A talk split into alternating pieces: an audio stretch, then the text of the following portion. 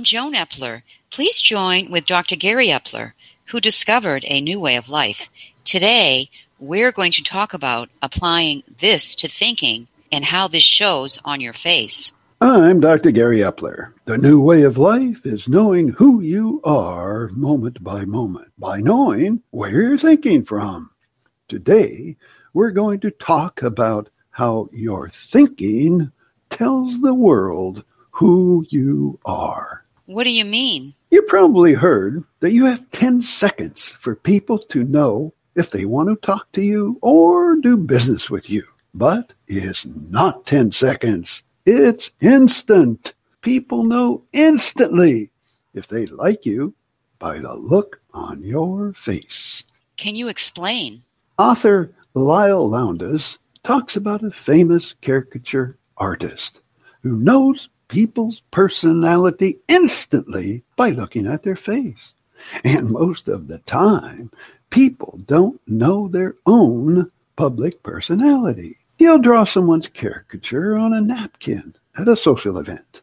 When people look at the drawing, they always say, Oh, that's good, but that's not really me.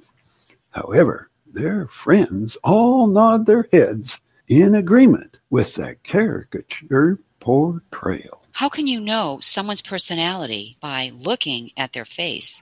Everyone does it. What do you mean? It's where you're thinking from. If you're thinking about yourself or being critical from your head stress center, your face shows stress. People see you stressed. Where you're thinking from is your personality moment by moment. You feel sorry for yourself? That's your personality. You're complaining? That's your personality. You don't want to be someplace.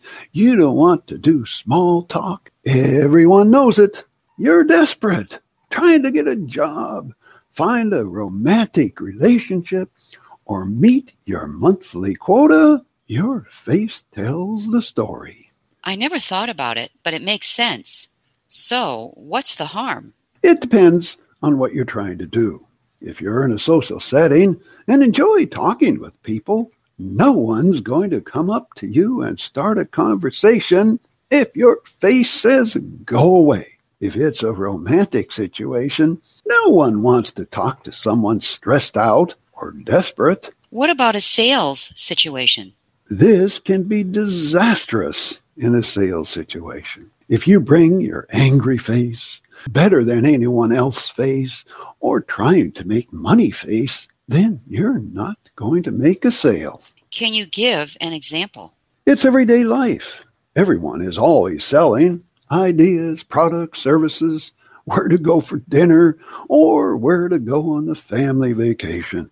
For example, you're selling a tech product at a convention and you're walking toward a potential client. Before you introduce yourself, that person has determined they don't want to do business with you and have no interest in what you're saying. And you too will know this in a few moments from talking with the person. How do you know they're not interested? While you look at their eyes giving your pitch, the person will glance to the left or to the right, as if looking for something more interesting than what you're saying. The person will fidget, touch the face, or move, all with the idea of getting away.